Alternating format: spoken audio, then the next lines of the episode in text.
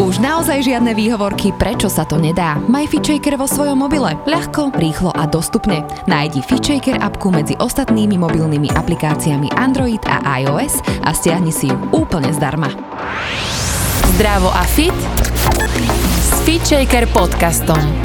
Tento podcast ti prináša virtuálne fitko FitShaker.sk, kde nájdeš stovky videí s profesionálnymi lektormi a fit inšpiráciu v podobe množstva skvelých receptov, článkov a kníh.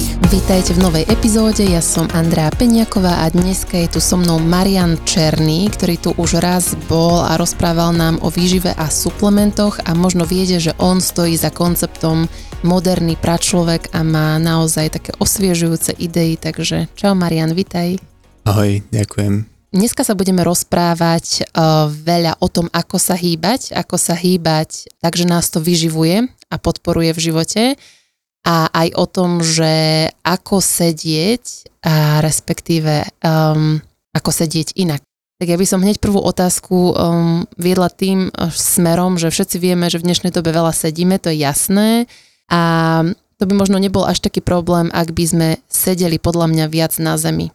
Čo si o tomto myslíš ty a ako a koľko by bol optimálne pre nás sedieť? Ja si myslím, že keď bežnému človeku, ktorý dnes veľa sedí, povieme, aby išiel sedieť na zem, tak pravdepodobne mu to spraví viac zlé ako dobré.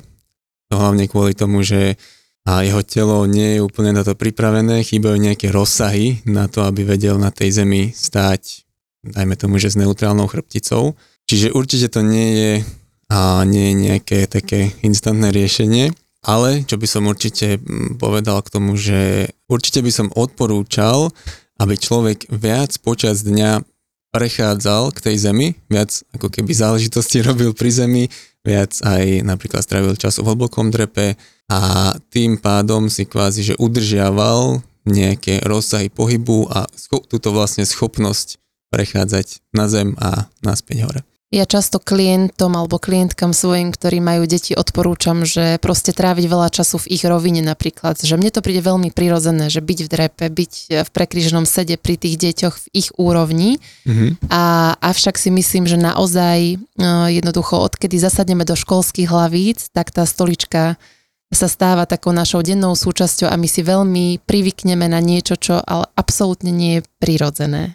Ak teda ľudia musia tráviť reálne veľa času na stoličke, odporúčaš uh, nejaký trik, uh, ako udržať to telo zdravé a nezasedené? Ja poznám takéto, že po každej pol hodine si naozaj nastaviť napríklad budík a postaviť sa a prejsť sa aspoň. Alebo odporúčaš nejaký typ stoličky? Ja by som to bral ako taký uh, komplex, že stolička plus stôl, že nazvime to, že pracovná stanica. Podľa mňa taká ideálna pracovná stanica aby som to tak zjednodušene povedal, by mala umožňovať čo najviac pozícií. Nie, že aby som vedel aj sedieť, lebo sed je v podstate fajn, pokiaľ je nejako rozumne nadávkovaný, ale určite by mi mala umožňovať stáť a mm, potom ešte nejaké ďalšie pozície medzi tým. Uh-huh. Tým chceš naznačiť, že je dobrý napríklad ten posuvný stôl? Určite áno pre, pre mňa to, to by mal byť taký, taká základná súčiastka tej pracovnej stanice, že stolík, ktorý viem rýchlo nastaviť jeho výšku, tak aby som si vedel k nemu sa postaviť. Čiže základ nie je až tak, nie je problém až tak tá stolička, ale to, aby som tam vedel striedať pozície. Hej? Mm-hmm. Čiže navrhuješ, e, v akých pozíciách napríklad pracuješ ty? Ono stoj je jedna, ale nie, nie je jedna zároveň, že je to ako keby taký súbor pozícií v stoji, kedy ja viem napríklad sa postaviť na jednu nohu, viem sa postaviť na široko, viem počas toho stoja rozhýbať chrbticu, viem trošku rozhýbať bedra, prenášať váhu a tak ďalej. Čiže priamo v tom stoji sa dá robiť viacero pozícií a ja napríklad používam namiesto stoličky Pliobox, debňu a v podstate ju používam jednak aj na sedenie, ale aj na takú medzipozíciu, že kvázi sa tak opieram. Váhu mám viac na, na zadku, ale bedrá sú vo viac otvorenom uhle, ako keď sedím. To je vlastne asi tak jeden z hlavných problémov a pri sedení, že máme stále ten uhol v bedrách na 90 stupňov a telo sa na to samozrejme prispôsobuje. Myslím, že som ťa na nejakých fotkách videla pracovať aj v hlbokom drepe. Mm-hmm. Je toto reálne? Pre väčšinu ľudí asi nie. A popravde ja ten hlboký drep na prácu až tak nevyužívam, že je to také, že občas na osvieženie, ale skôr sa, skôr sa spolieham hlavne na ten stoj a ten opretý stoj. A ešte, čo by som určite treba pripomenúť, že ten sed sa dá aj vylepšiť.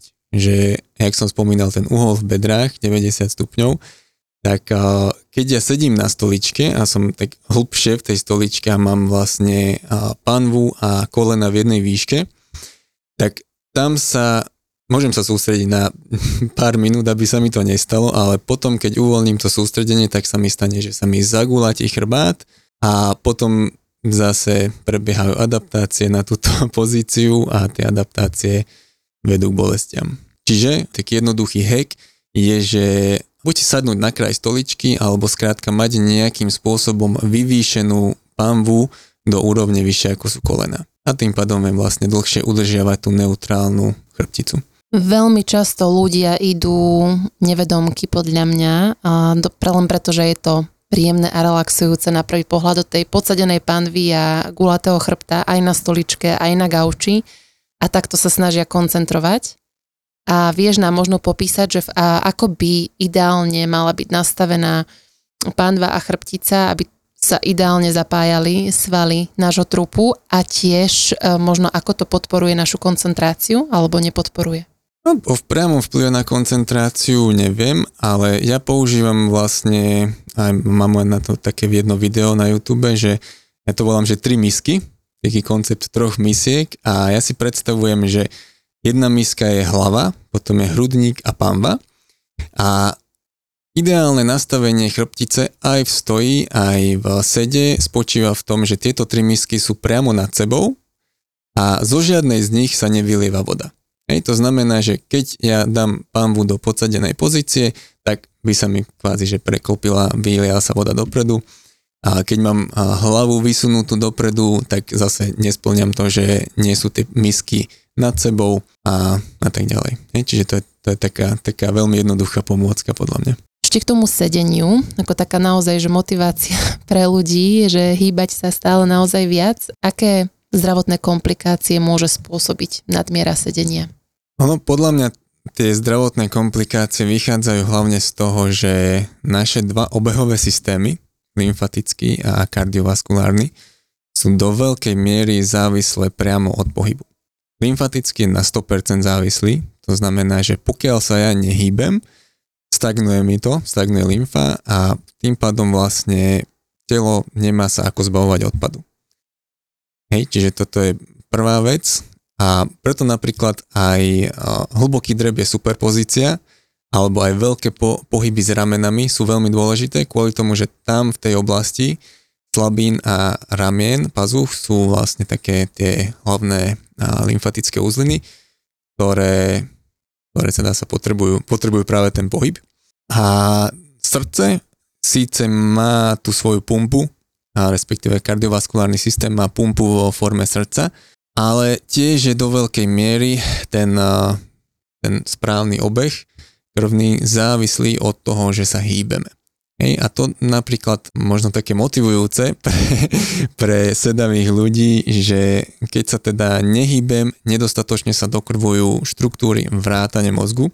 Takže to je taká často ľudia hovoria, že, alebo sa to tak vnímajú, že keď sa budú hýbať častejšie počas práce, tak strácajú produktivitu, ale práve podľa mňa opak je pravdou, že keď sa naozaj rozhýbem častejšie, tak aj ten mozog sa lepšie dokrví a lepšie potom bude fungovať. No a potom vlastne z týchto, z týchto dvoch vecí, možno ešte potom tretia vec je, že metabolizmus je priamo do veľkej miery ovplyvnený tým, ako sa hýbem. To znamená, že keď ja sa budem hýbať viac, aj intenzívnejšie, ale aj viac v nízkej intenzite počas dňa, tak budem mať lepšiu citlivosť na inzulín. To znamená, že budem mať dlhodobo nižšie hladiny glukózy a toto je niečo, čo, čo veľmi úzko súvisí tým, ako dlho sa dožijem, v akej kvalite.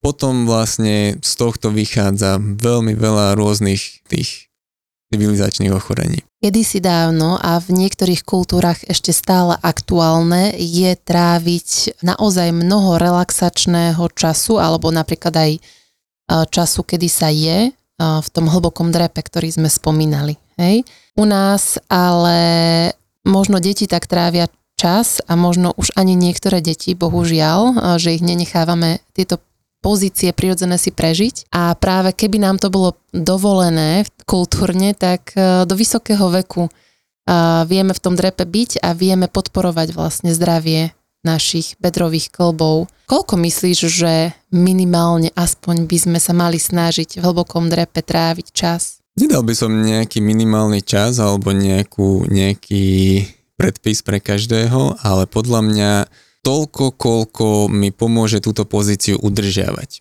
Aby pre mňa bola relaxačná, aby to nebolo, že idem dole a hádžem grimasy, ale aby som ju vedel použiť na nejakú, nejaké každodenné aktivity, ktorých, ako sme si už povedali, je fajn, ak je viac pri zemi. Ja si napríklad myslím, že keď sa zamyslíme nad tým, že ako fungovali naši predkovia, tak oni samozrejme viac využívali ten drep, aj napríklad na to, že keď chcem niečo zo zeme pozbierať, nejaké orechy alebo niečo, hej. Aké sú ďalšie také, nazvem to možno nevyhnutné alebo optimálne pohyby, ktoré naši predkovia robili a my už ich možno tak nerobíme a ktoré ty vo svojom koncepte toho moderného pračloveka alebo pohybovca odporúčaš no, ľuďom denne robiť? Ja to nazývam, že pohybové esenciálne živiny a je ich akože mnoho, ale z takých, z takých tých základných by som určite povedal, že viac vysieť, to je jedna z vecí, ktorá je podľa mňa nevyhnutná pre zdravé ramena.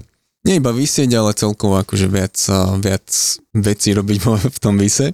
A určite by som zdôraznil dôležitosť chôdze, že to, to je tiež niečo, čo dnes väčšina ľudí má strašne málo.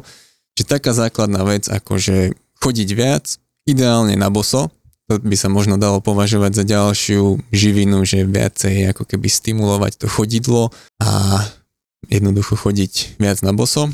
A potom napríklad aj taká dôležitá pohybová živina, ktorá chýba ľuďom je na tom druhom konci spektra intenzity, že, hej, že viac takého jednak toho nízkointenzívneho pohybu, ako je chôdza mm, a tak ďalej, ale aj uh, taký ten vysokointenzívny pohyb nám chýba, napríklad pre väčšinu ľudí mm, by bol úplne dostatočný, že viac šprintovať. Hej, šprint je tiež veľmi dobrá pohybová živina, ktorú v podstate naši predkovia jednoducho nevyhnutne potrebovali na prežitie, ale dnes ju robí veľmi málo ľudí. Čiže výs, úvodza, niečo vysokointenzívne, potom ten drep, ešte niečo? Dalo by sa pokračovať veľmi dlho, napríklad ja odporúčam aj viac hýbať chrbticou. Jednoducho, že a na, naučiť sa pohyby ako napríklad vlna alebo rôzne krúženia chrbticou, lebo jednak keď sedíme, tak naša chrbtica stále túhne do toho jedného tvaru, ale aj keď napríklad ľudia robia nejakú formu takého intenzívneho pohybu ako crossfit alebo, alebo aj pri behaní, tak stále tá chrbtica je kvázi, že v jednej pozícii, ona by aj mala byť v tej jednej pozícii, v takej neutrálnej, ale, ale ja si myslím, že toto je veľmi dôležitá živina. Vedieť tú chrbticu lepšie ovládať a artikulovať ňou. Máš nejaké videjko na YouTube, na ktoré tu môžeme dať link do popisu? Áno, myslím, že mám tam nejaké teraz novšie, novšie niečo na rozhýbanie chrbtice sa nájde. Tak hodíme sem link dolu, pretože mňa kedysi dávno inšpirovali pohyby, takéto, nazvem to nelineárne, že krúživé a vlnivé pohyby chrbtice rôznych múverov aj od teba a veľa, to možno dám tip pre žienky, eh, čo nás počúvajú, mi dal potom latino tanec, lebo tam sa veľa krúži bokmi, eh, hrudnou chrbticou, robia sa vlny. Mm-hmm. Prirodzene, že to súčasťou toho tanca a e, možno tak odvážnejšie poviem, že e, my Slovenky, nie je to pre nás prirodzené a vidno to, že to nie je prirodzené a že tú chrbticu naozaj pomôže rozhýbať také, pravidelné cvičenie aj inak, ako napríklad cvičíme e, na pilatese, na joge, vo fitku s chrbticou, pretože to je iný druh pohybov, že my skôr posilňujeme ten chrbát, aby tú chrbticu podporoval. A toto je vlastne, že presne, že získať ako keby takú fluiditu a takú zdravú hadiu chrbticu, mm-hmm. ktorá sa vie ohýbať všetkými smermi a, a môj osobný pocit z toho je, toto všetko, o čom sa bavíme, že prečo to vlastne vôbec robiť je, že tým prinášame vôbec e, oveľa viacej životnej energie do nášho tela a predchádzame proste tým bežným problémom, ktoré ľudia dneska majú, že to je dookola to isté, že mám stuhnuté kríže, bolia ma trapézy, mám migrény mm-hmm. a že vlastne celé je to spôsobené tým životným štýlom, že není to ako keby nikoho osobná chyba, ale že tá kultúra to bohužiaľ ako keby nás zasadila do prostredia, v ktorom sa to tomu telu deje. Takže tým pádom si to musíme ako keby sami naordinovať tento pravidelný rôznorodý tréning a páči sa mi, že čo všetko si povedal a príde mi, že sa to dá zasadiť do toho bežného života, že my sa každý deň reálne vieme ísť prejsť a vieme sa prejsť na boso a vieme sa zavesiť na nejaký konár, mm-hmm. ale ľuďom príde možno, že musíme ísť na nejaký tréning, kde si to kvázi odmakáme. Hej, presne, presne. A že vlastne takto to zasadiť a nebyť v tom, nemať pocit, že je to divné. Mm-hmm. Môžeš možno doplniť, že akým iným fyzioproblémom vieme predchádzať, keď um, toto všetko si zapojíme a že čo ty vnímaš ako také najbežnejšie problémy tela v dnešnej dobe? Jednak tie tri misky, ktoré som spomínal, to je veľmi dôležitý koncept na, ja to volám, že bezpečnostné zásady pohybu. Čiže veľa z tých, z tých problémov, ktorým čelia dnes, dnes ľudia, že bolavé ramena, bolavé kríže, kolena, tak vieme predísť tým, že budeme sa držať týchto pohybových zásad. Jedna, ako som spomínal, že tie tri misky, to znamená, že v podstate dostanem chrbticu do takej neutrálnej pozície a potrebujem mať aj znútra také napätie, ktoré mi túto pozíciu udrží, aj keď robím niečo náročnejšie. Hej, čiže ono by tam neustále malo byť ako keby také napätie, taký nejaký korzet, a to napätie si regulujem podľa toho, čo robím. Keď sedím, tak to napätie môže byť 15-20%. Keď idem šprintovať, tak to môže byť blízko 100%. Keď idem dvíhať niečo ťažké, tak by to tiež malo byť blízko 100%. Toto je taká bezpečnostná zásada, ktorú väčšina ľudí nepozná a väčšine ľudí by to ušetrilo veľa bolestí, hlavne teda krížov. A potom vlastne ramena a bedra sú stavané tak, že oni sú v bezpečnej pozícii, keď tam vzniká krut. Hej, čiže napríklad ten krút si môžeme predstaviť tak, že keď vysím a ja začnem lámať hrazdu, tak vtedy, a ten krút teda vychádza naozaj z toho ramenného klubu, tak vtedy to rameno sa dostane do bezpečnejšej pozície. A takisto to platí aj pre nohy, že keď vytváram krút v nohách, no v nohách by to mohlo byť napríklad, že dbať na to, že špičky smerujú dopredu a ja vlastne napnem zadok, kolena sa začnú ako keby mierne pozerať von a vtedy e, sú aj tie kolena v bezpečnejšej pozícii.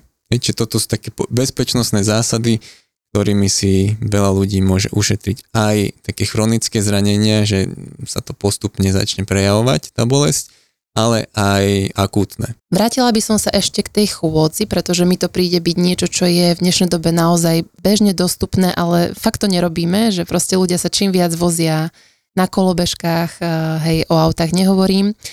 A ja som niekedy si čítala, že úplne ideálnym pohybom pre telo je chôdza a v mierne intenzívnom tempe, tak mierne až vyššie a že vtedy to má naozaj extrémne benefity pre telo. A zároveň mám pocit, že v dnešnej, aspoň bratislavskej bubline alebo v takej tej západnej spoločnosti je teraz veľmi trend akože behať. A reálne, že behať ako prvá forma pohybu, ktorý si volím po práci, že som celý deň sedel, hej, že, e, keby si možno vedel porovnať nejak benefity, že tej mierne, mierne rýchlej chôdze a behu a že čo je pre nás um, viac benefitujúce a možno aj ako to bolo v tej dávnejšej minulosti. Dobre si podotkla, že pre väčšinu ľudí podľa mňa stačí taká nejaká rýchlejšia chôdza, a ten vlastne ten zdravotný benefit vychádza z toho, že vtedy sme vlastne takej tej zone 2 cardio, ktorej práve nám chýba viac v dnešnej dobe, Čiže akože ak sa už posuniem na, v tejto kardiovaskulárnej zdatnosti na vyšší level, tak potrebujem nejaký väčší stimul, ale väčšine ľudí teda stačí chôdza. No a beh je, je to podľa mňa veľmi dobrá pohybová živina, pokiaľ ju viem správne nastaviť, čo sa týka kvality a kvantity. Hej? Čiže jednak tá kvalita behu, ktorú ja vydávam, je veľmi biedna rôzne prepadávajúce kolena a len tak sa nejako vlečie, vlečú tí ľudia. A tiež a akože tá kvantita alebo aj intenzita by sa mala správne nastaviť. Hej? Čiže pokiaľ napríklad m, už neviem udýchať nosom ten beh, podľa mňa je tá intenzita vyššia, ako by mala byť. Hej? Čiže keď sa dostanem napríklad do tej zone 3 zone, alebo 3. 4. zóny, tak uh, tam je to podľa mňa taký hluchý priestor, že uh, ja si myslím, že lepšie, väčší zmysel má zostávať v nižšej intenzite po dlhšiu dobu, dajme tomu 30-40 minút a potom ísť do tej na, naozaj vyššej intenzity, ale v tej, tá tretia, štvrtá mm, je podľa mňa taká taká hluchá zóna, ktorej môžem sa aj pretrénovať, vzniká tam veľký impact na tie štruktúry, ktoré potom držím nejakú dlhú dobu. A hlavne väčšina sedavých ľudí podľa mňa na takúto záťaž fyzickú nie je pripravená. A potom sa to aj odrazí na tom, že bolia ich kríže, chodidla, kolena a tak ďalej. Aký druh tréningov vedieš ty eh, v Bratislave a online? Ako si to ľudia môžu predstaviť a prečo je to pre nich eh, benefitujúce oproti nejakým iným, eh, možno bežným druhom cvičenia, ktoré poznajú? Ja by som to poňal tak z takého makropohľadu, že v podstate to, čo ja robím, je založené na tom, že vidím pohyb ako výživu. Takisto ako v strave potrebujeme mať nejaký vyvážený jedálniček alebo veľmi pestrý jedálniček, tak takisto si myslím, že aj pohybov jedálniček by mal byť pestrý a ja sa snažím ľuďom otvoriť oči, jednak, že takéto niečo existuje a tiež im dopriať čo najširšie spektrum tých pohybových živín. Čiže naše tréningy vyzerajú tak, že je tam aj silová zložka, to znamená, že budujeme nejakú základnú úroveň sily aj v podporných pozíciách, aj v pozíciách na hrazde. Je tam zložka mobility, to znamená, že budujeme rozsahy, čo v podstate vyzerá aj ináč, ako si to väčšina ľudí predstavuje, že nerobíme stretching, ale skôr je to tiež silový tréning, ale cez väčšie rozsahy. A potom tam máme nejakú, nejaký taký, dajme, nazveme to, že modul, že robíme na odolnosti štruktúr. To znamená, že dostávame sa do možno nejakých krajných pozícií tých klubov, tam ich nejakým spôsobom zaťažujeme tak, aby si zvykali na túto pozíciu a tým pádom znížili sme riziko zranenia. Posilňujeme aj, aj slabé články, to je vlastne tiež na to, aby sme znižovali riziko zranení. A veľa sa venujeme aj koordinácii, čo je tiež vlastne niečo, čo v dnešnej, dnešných takých bežných prístupoch k pohybu chýba. To znamená, že veľa pracuje aj mozog. Ja teraz čítam uh, takú knižku, uh, volá sa Align, uh, napísal to, že Aaron Alexander, hovoríte to niečo? Mm, nie, nepoznám. tak vás aj doporučím aj na jeho podcast, Align podcast má. A je to tak pekne zosumarizovaná kniha, že e, ja to opisujem mojim známym, že e, nič nové mi to nepovedalo, ale dalo to dokopy všetky moje myšlienky a nadchlo ma to, že je to tak pekne pokope. A k čomu teraz chcem viesť je um, túto otázku, je to, že my si často neuvedomujeme ako keby ten komplex, že telo a naša vnútorná osobnosť, naše pocity, naše myšlienky, že to všetko je vlastne jeden komplex. A on to tam tak pekne popisuje, že vlastne telo je vyjadrením náš, nášho vnútorného sveta, toho, ako my zmýšľame o veciach, o sebe, aké máme pocity o, okolo sveta, okolo seba. A preto našim vnútorným svetom vieme ovplyvňovať to, ako to naše telo nakoniec vyzerá a ako ho držíme. Ale zároveň, že to pôsobí rovnako aj z druhej strany, že keď naše telo nastavujeme do určitých pozícií, akože denne ho naozaj trénujeme, prenastavujeme, tak prenastavujeme vlastne aj tú našu vnútornú krajinu a že my sa vnútorne vieme zmeniť a zosilniť v človeka, akým chceme byť tým pôsobením na to telo, tak týmto vlastne chcem len ľudí namotivovať, že aj preto to má zmysel s tým telom pracovať, lebo nie je to naozaj niečo oddelené, ako to možno v dnešnej dobe vnímame. A vlastne možno by som sa toto spýtala smerom k tebe, že či máš skúsenosť zo svojho života alebo od klientov, že sa to deje vlastne na viacerých rovinách, či vieš možno popísať, alebo aj nejaký príklad. A napadlo ma, ke, keď si toto hovorila presne, že a po narodení nášho dieťaťa som mal nejaké obdobie, kedy som sa prakticky nedostal do telocvične. A potom po dlhej dobe som sa dostal, že, na, že taký naozaj, že veľký priestor mám, môžem sa rozhýbať priestranne, poriadne a keby otvoriť, využiť tie moje rozsahy tela. Potom som si úplne všímal, že ako keby mi prišli také väčšie myšlienky, že mysli, myslel som zrazu tak vo väčšom, tak slobodnejšie, že veľmi vnímal som tedy toto prepojenie intenzívne, že naozaj, že čím voľnejšie sa viem hýbať so svojím telom, tak aj tým voľnejšiu mám mysel a viem sa tak viacej fokusovať na väčšie veci.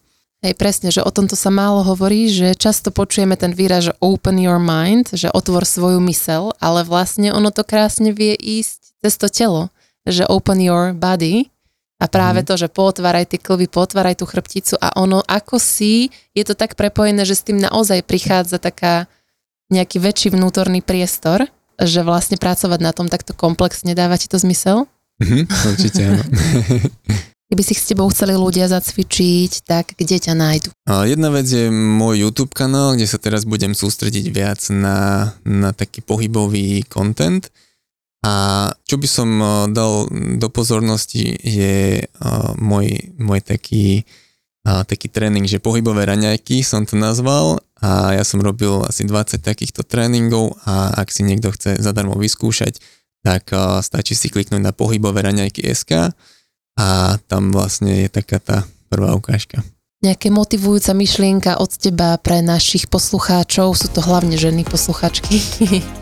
no, aby som to asi povedal tak, že ten pohyb je jednoducho zakodovaný v našej DNA, že my sme boli počas celej evolúcie tvory, ktoré boli po celý deň v pohybe a to dnešné prostredie, ktoré nás tlačí do 8-hodinového sedenia je veľmi neprirodzené, má to svoje veľmi mm, vysoké dane, takže zostávate v pohybe. Počúvali ste Fit Shaker podcast. Ja som Andrea Peňaková a verím, že sa počujeme aj na budúce.